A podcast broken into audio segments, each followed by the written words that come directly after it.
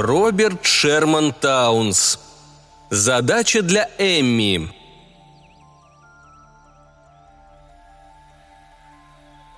Эмми жила, мы все говорили именно «жила», в большом помещении, служившем когда-то оружейным складом при университетской кафедре военной подготовки.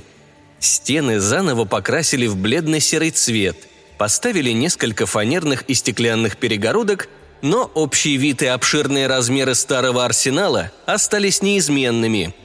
Эмми занимала в ширину почти целую стену, возвышаясь на добрых пять метров и выступая внутрь зала на край тяжелого ковра, более чем на 6 метров. Случайному наблюдателю Эмми казалась всего лишь скопищем огромных, покрытых серой эмалью стальных ящиков с рядами маленьких мигающих огоньков, несколькими выключателями и большой красной лампой. В часы, когда Эмми молчала, нелегко было объяснить постороннему человеку ту благоговейную тишину, в которой трудились обслуживавшие ее день и ночь люди в белых халатах. Полное имя Эмми было намного длиннее – электронный быстродействующий калькулятор системы Мандекера-Галмахера, модель М7. Но те, кто работал на ней и на кого работала она, сократили длинный титул, назвав ее просто Эмми. Причем сделали это не просто потому, что так короче – но и благодаря мощным флюидам яркой индивидуальности, которые наполняли пространство, непосредственно окружавшее огромный механизм. Большинство из нас, работавших в зале, привыкли думать об Эмме как о личности – умной, здравомыслящей, привлекательной личности. Мы беседовали с ней, одобрительно похлопывая ее по плечу после того, как ей удавалось решить особенно запутанную задачу – пропустив ее через километры своих проводов и тысячи трубок. Порой мы даже вовсе замолкали в присутствии Эмми, прислушиваясь к ее тихому жужжанию. Главой университетского отдела кибернетики был коренастый, с пышной шевелюрой ученый муж доктор Адам Галмахер. С первых же дней работы, начатой его предшественником Мандекером, он упорно расширял и совершенствовал структуру Эмми – пока та не получила всеобщее признание как самый лучший и крупнейший компьютер в стране. Эмми стала, что называется, суперзвездой. Но то преклонение, которое я, ассистент Галмахера, испытывал перед Эмми, было неведомо старому ученому. Для него Эмми являла собой просто гигантское устройство с хорошо известными составляющими – миллион двести пятьдесят тысяч элементов мертвой материи, собранных в единое целое под его управлением и вызванных к жизни городской электросетью, чтобы выполнять математические операции, недоступные для ограниченной по времени человеческой жизни. Именно это и ничего более. Доктор Голмахер знал Эмми изнутри слишком хорошо, чтобы дружить с ней. Но я-то не участвовал в создании Эмми. Когда я присоединился к работавшим в зале – она была уже вполне завершенной машиной, безупречной по всем параметрам, великолепно снаряженной и внушительной в своем гладком стальном одеянии. Стены вокруг Эмми снабдили остроумной системой звукоизоляции, что создавало ей превосходную рабочую обстановку. Мне всегда нравилось это помещение. Громадное и чистое, как океанский лайнер. Жалование было невысоким – но Адам Голмахер относился к категории людей, которые вдохновляют уже одним своим присутствием. Все единодушно соглашались, что он разбирается в этой запутанной и утонченной науке лучше, чем кто-либо из всех живущих людей. И у меня имелись серьезные основания верить этому. В своей смехотворно-крошечной коморке, пустой как обезьянья клетка, но с огромной фотографией Эйнштейна на голой стене – доктор Голмахер выносил окончательное заключение по проблемам, предназначенным Эмми для решения. Многие промышленные и научные организации обращались к нам с почтительными просьбами о помощи. Доктор Голмахер, запустив одну большую пятерню, похожую на львиную лапу, в непроходимые джунгли своей седой шевелюры, другой рылся в груди заявок, отбрасывая большинство из них в сторону, на пол – сопровождая это презрительными репликами вроде «Что за вздор? Дефективный ребенок мог бы решить такую задачку на кубиках за какой-нибудь час. После чего отвергнутые заявки отсылались обратно с резолюцией, напечатанной в безапелляционной форме, как это делают редакторы во всем мире на бланках с отказом. Но время от времени живые, как у юноши, черные глаза старого ученого жадно впивались в одну из заявок. Пробираясь сквозь дебри предварительных условий, он находил следы некой неуловимой проблемы, возбуждавшей его научное любопытство. В этих случаях он обычно шел навстречу просьбе. После того, как клиент платил обусловленный гонорар в размере 500 долларов за каждый час работы Эмми и не собирался, из ложной скромности, как мне казалось, в дальнейшем оспаривать предъявленный счет, доктор Голмахер назначал дополнительную плату в качестве контрибуции для развития науки – Таким образом, многие фабриканты и игроки в бридж, сами того не подозревая, помогали зажигать новые звезды на небесах. Когда, наконец, задача бывала отобрана, она попадала к математикам с большой буквы. В храмовой тишине зала, где мы заботливо прислуживали Эмми, эти 12 человек поистине священно действовали. Сидя в два ряда за шестью белыми столами – склонившись над маленькими счетными машинами и океаном бумаг, одетые в белоснежные костюмы, никто в точности не знал, почему все мы носили белое. Они что-то невнятно бормотали про себя, напоминая жрецов нового логарифмического культа. У каждого из них была своя домашняя жизнь, свои родственники и свои проблемы, и свое прошлое, индивидуальные мечты и страстные желания – но в величественном пространстве зала они сидели в самом дальнем от Эми конце, залитые солнечным светом, падавшим сквозь широкие окна. Они были неразличимо похожи, словно приборы или механизмы. Они и были механизмами, приводившими в действие безграничные в своей мощи мыслительные способности Эмми.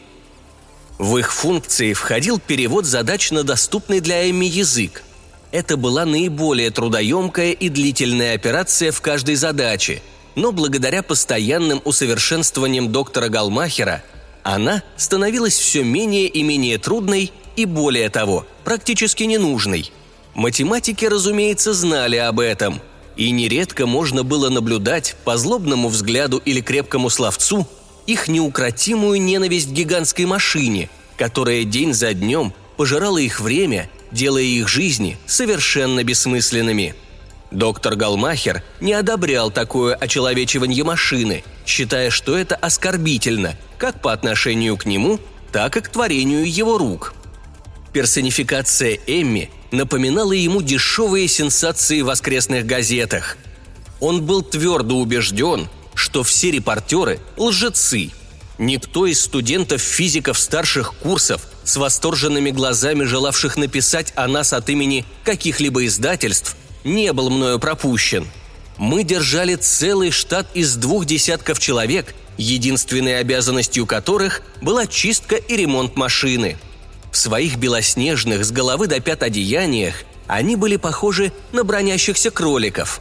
А Эмми давала немало поводов для брани, хоть сама и была безгласной – Мириады ее элементов требовали постоянного наблюдения, но все равно непредвиденные поломки случались. Были и необъяснимые. Все казалось нормальным и в механике, и в электронике. И все же под тихонье щелканье механизма и мигание огоньков выдавались результаты ошибочные, бессмысленные или вовсе ложные. Программисты тогда говорили, что наша старая дева хандрит – Доктор Галмахер ревел. «Посторонитесь, бездельники!»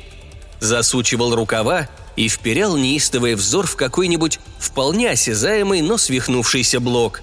А через день или два снова приводил Эмми в образцовое рабочее состояние. В то чудесное апрельское утро, сверкавшее серебром после прошедшего дождя, Эмми выглядела особенно хорошо – да и вела себя прилично. Я щелкнул выключателями, подавая компьютеру питание. Черные цилиндры, служившие Эмми оперативной памятью, мерно зажужжали. Большая энциклопедия ее общего запоминающего устройства, записанная на пластмассовых дисках, пришла в боевую готовность.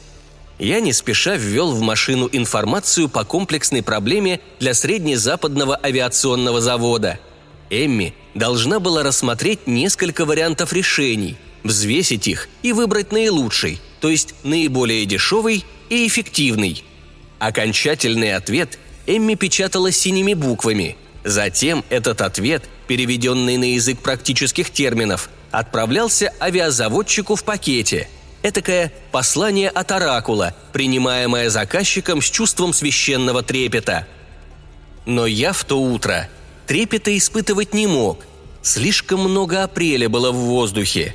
Возвышаясь как на насесте на своем высоком стуле, я вводил многочисленные данные в колоссальную систему связей компьютера, так похожую на мои собственные, богом данные 10 миллиардов нейронов – Внутри жужжащей машины электронные синапсы, лишенные всякой таинственности, переваривали горы информации в доли секунды.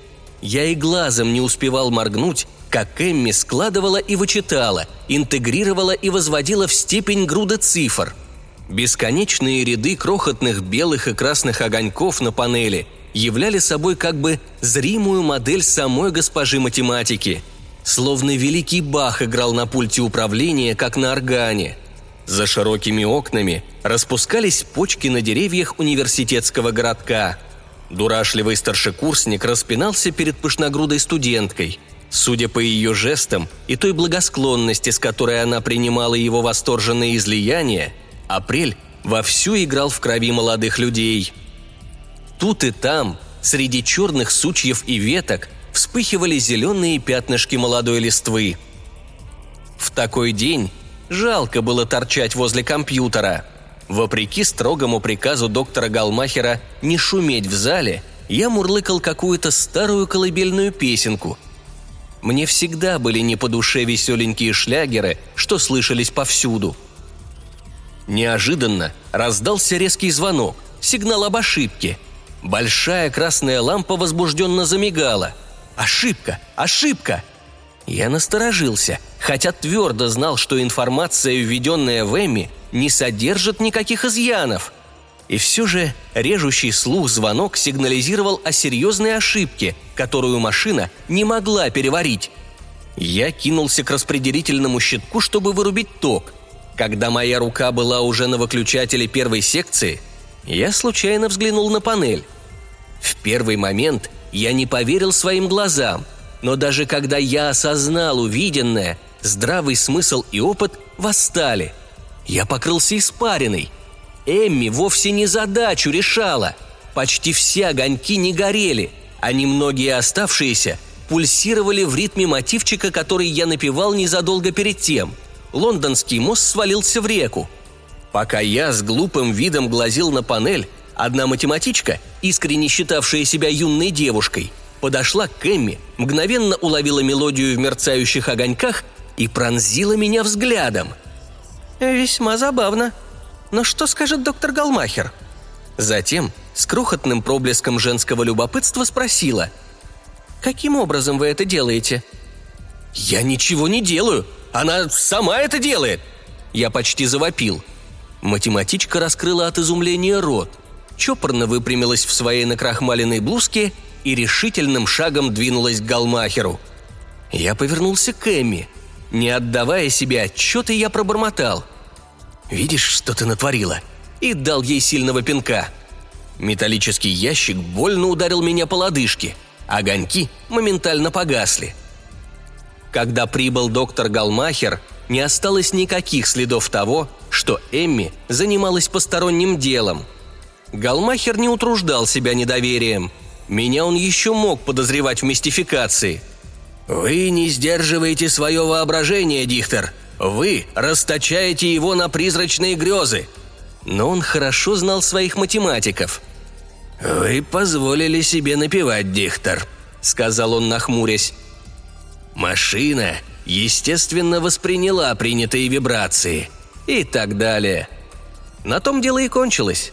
Снова было нормальное апрельское утро, и авиационная задача дальше могла решаться без помех.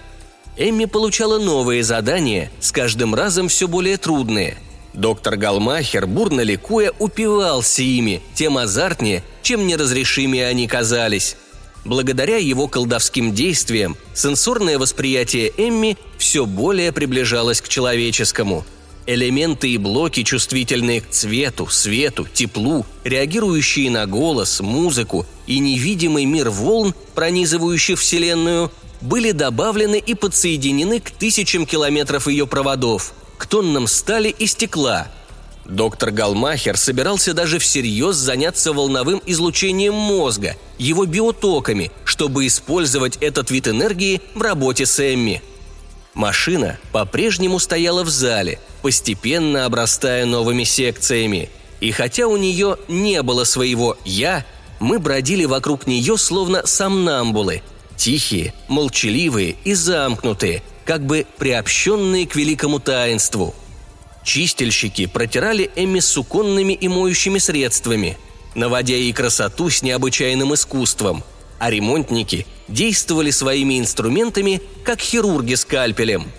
Когда Эмми получила задание от обсерватории в Паламаре, где находится гигантский телескоп, нас стала осаждать пресса. Галмахер заперся в своей конторе – и мне пришлось участвовать в бесконечном развлекательном шоу под названием «Доктор Дихтер», ставшим моим проклятием с тех пор, как я получил свою первую ученую степень.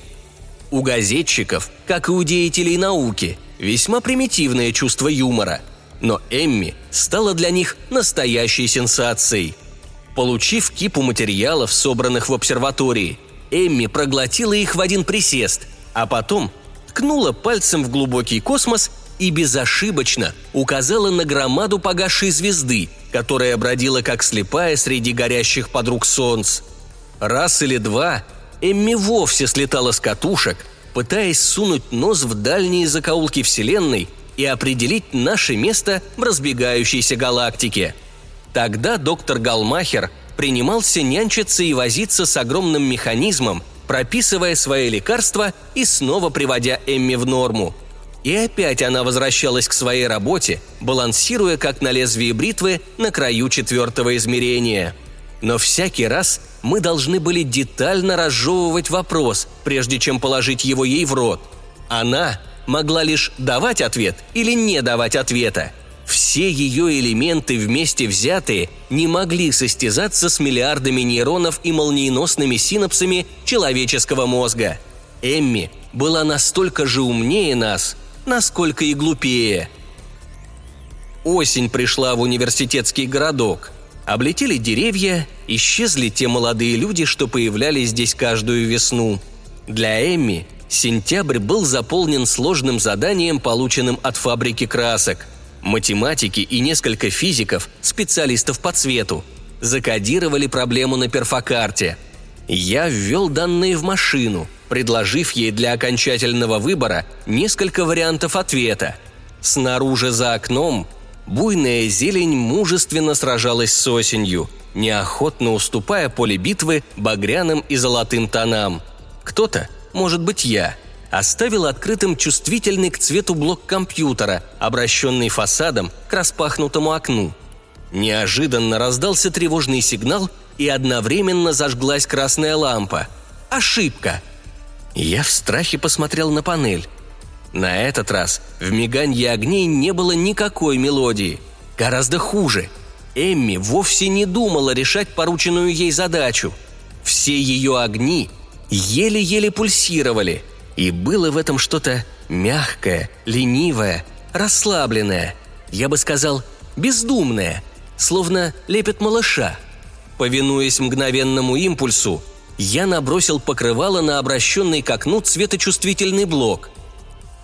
Томно-мелодическое пульсирование сразу прекратилось, и компьютер снова занялся проблемой производства красок. На этот раз я не стал посылать за доктором Галмахером – но он все равно догадался, что с машиной что-то неладно.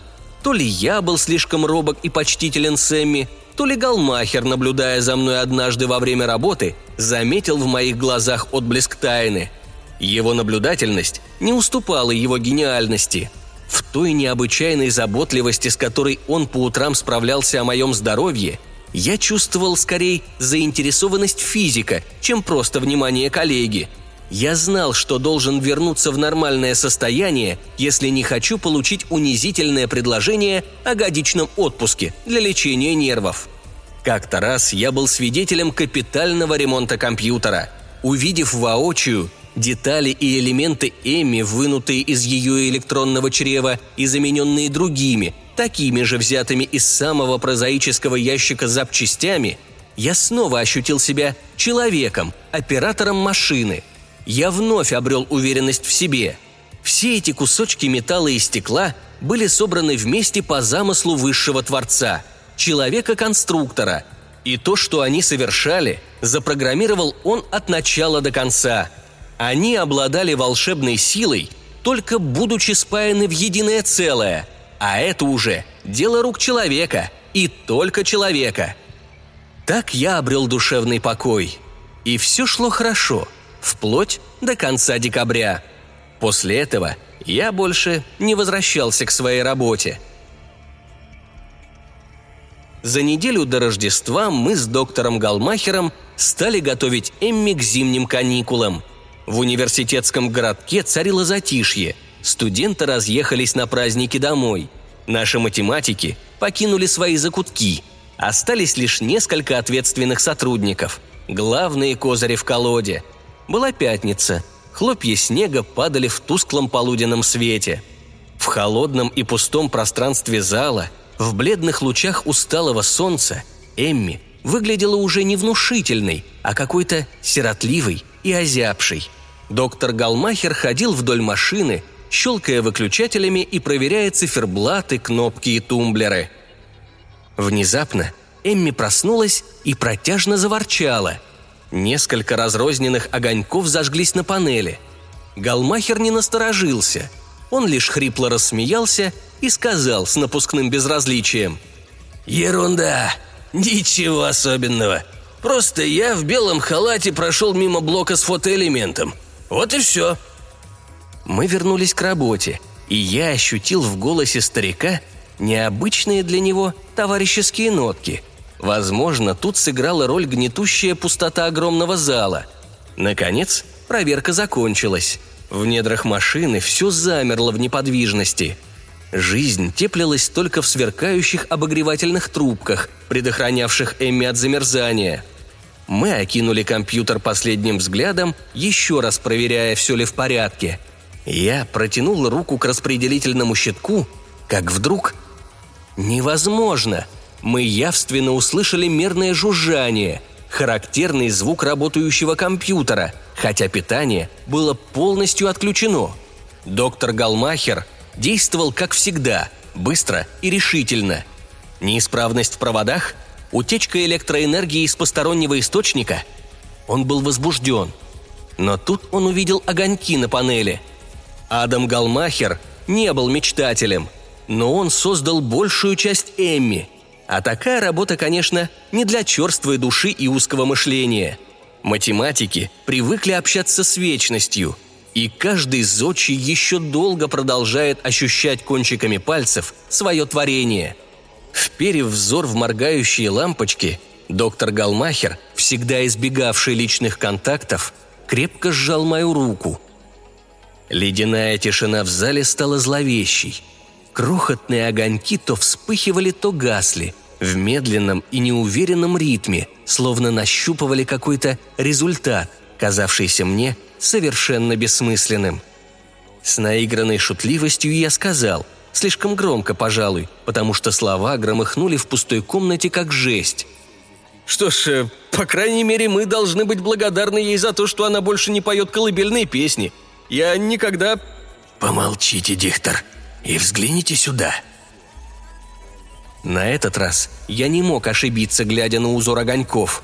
Может быть, я догадался и раньше, но подсознательно хотел выиграть время, хотя времени уже не осталось. В мигающем узоре я увидел что-то очень простое, даже слишком простое.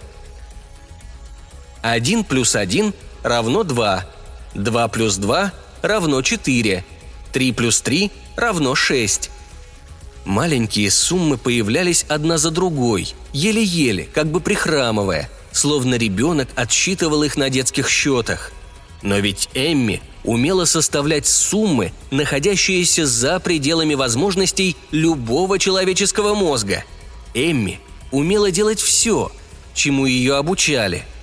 Широкое лицо доктора Галмахера казалось усталым, сморщенным. Глаза были полны печали. Он понял все раньше меня. Маленькие огоньки перешли между тем к таблице умножения.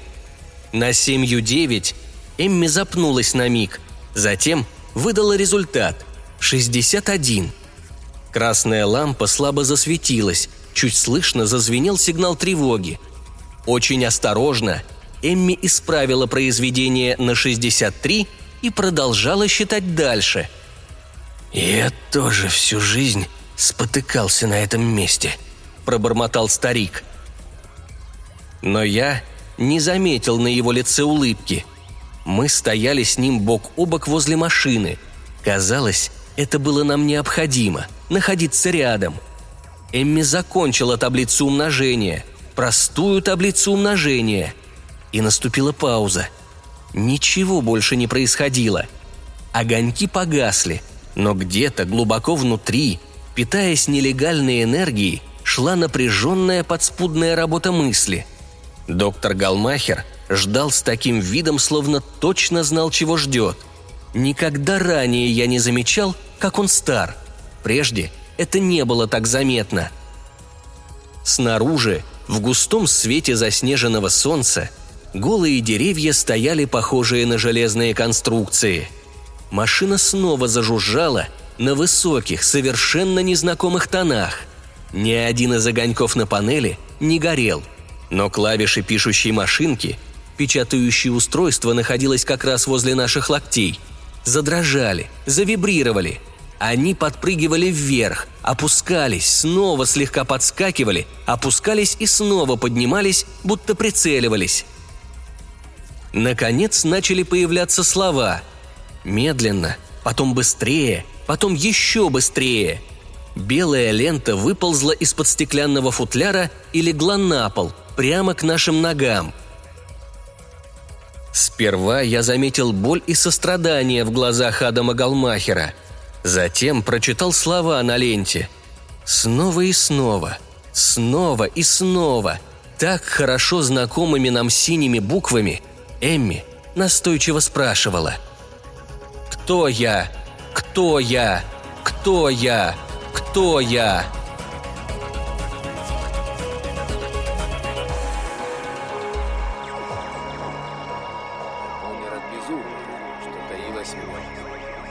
совершил самоубийство. Его убили с помощью колдовства. Его одолел арабский кошмар.